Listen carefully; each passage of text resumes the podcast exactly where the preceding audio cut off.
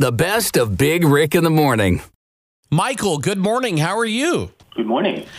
Good to have you on the show. So, Michael, I'll just tell you personally, I came to know you from the, uh, I think it was the VH1 series, I Love the 90s. And, Yep. uh, and then I saw you on Reno 911 many years ago. So I have to ask you, now that you're back on Reno 911, is it the same as it was back then? Does it have that same feeling? Oh, yeah, it's exactly the same. It's all the same people doing the same stupid stuff. Um, is is it fun the second time around, or is the original always the most fun? Oh, it's uh, it's totally fun. I mean, the, the creators of that show, uh, Tom Lennon, Ben Garant, and Kerri Kenney, are three of my oldest friends in the world. So anytime we get to hang out, it's it's always fun. So I have a confession to make. Uh, by the way, we have Michael Ian Black on the line right now. I have not seen Wet Hot American Summer. I don't even know if I said that correctly. I see it on Netflix all the time. Um, t- tell me why I should watch this movie because I've always been like, should I watch it or should I not watch it? Uh, I know that you're in it. What is that movie all about? Explain it to me. Well, uh, I guess the only way that I could possibly persuade you to watch it is uh, if you want to watch me having sex with Bradley Cooper, then that's the movie for you. okay. I think I'm going to watch that now. You've got the curiosity in my, it's in my head now. I'm never going to be able to get rid of that. Um, uh, I was reading the the bio that they sent me before we scheduled this interview, and I saw that you had written a book. Uh, it's like a, a Donald Trump children's book. Is is this a book that kind of gets kids ready for or, or or to explain to them what is really going on in our world today with involving Donald Trump? Uh, What is that all about? I wrote it right before the previous election. Okay. and it, it's a parody called The Child's First Book of Trump, and it is it's a kind of Dr. Seussian book about um, a creature that you should avoid called a Trump, and uh, and it explains the nature of the creature and. Uh, how you can avoid the creature and what you should do if you confront such a creature out in the wild.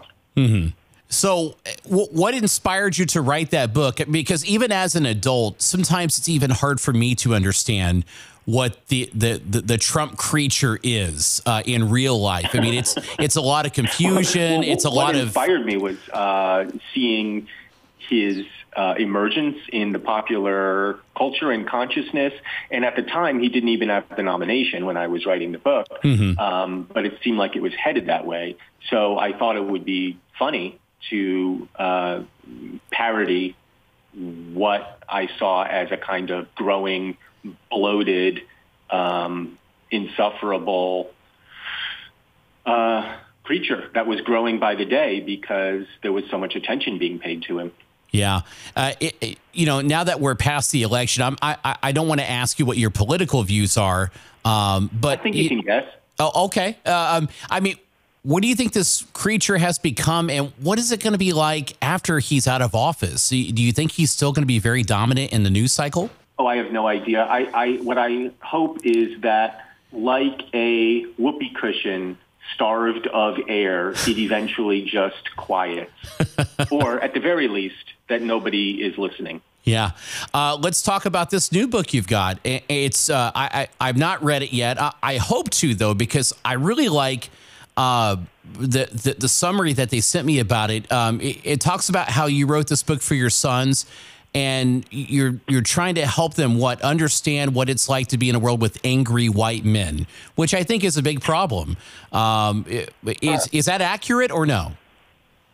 I, I, it's not entirely accurate. Okay. It's a book. It's a it's it's a letter that I wrote to my son. The book is called A Better Man, a mostly serious letter to my son because it is mostly but not entirely serious, and it is a letter about how to navigate his coming uh, adulthood. My son was a senior in high school when I wrote this book, and uh, I wanted to kind of lay out a conversation for him that I wish I'd been able to have with my own dad, who died when I was young. And so the result is is this book.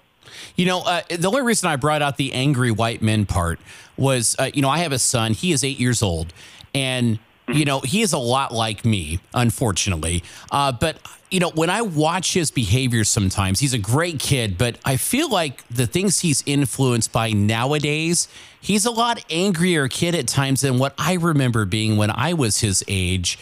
Um, I, I, know we live in a different world now, but I mean, do, do you have any thoughts on that? And, and, and would this book help me explain some things to my son where he doesn't have to be, you know, turn to anger as often as kids do nowadays? Well, one of the things that I talk about in the book is how boys and young men are, myself included, are conditioned in the culture to kind of uh, default to two emotions, mm-hmm. and the two emotions are anger and withdrawal.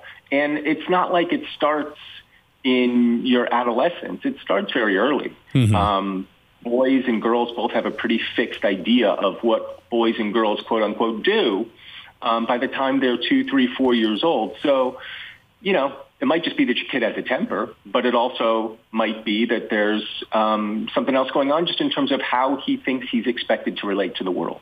Interesting. I can't wait to read that book. Um, I, th- I think it may change the way I think on how to parent my son and, and, and make him a, a happier boy. That's what I hope for, right?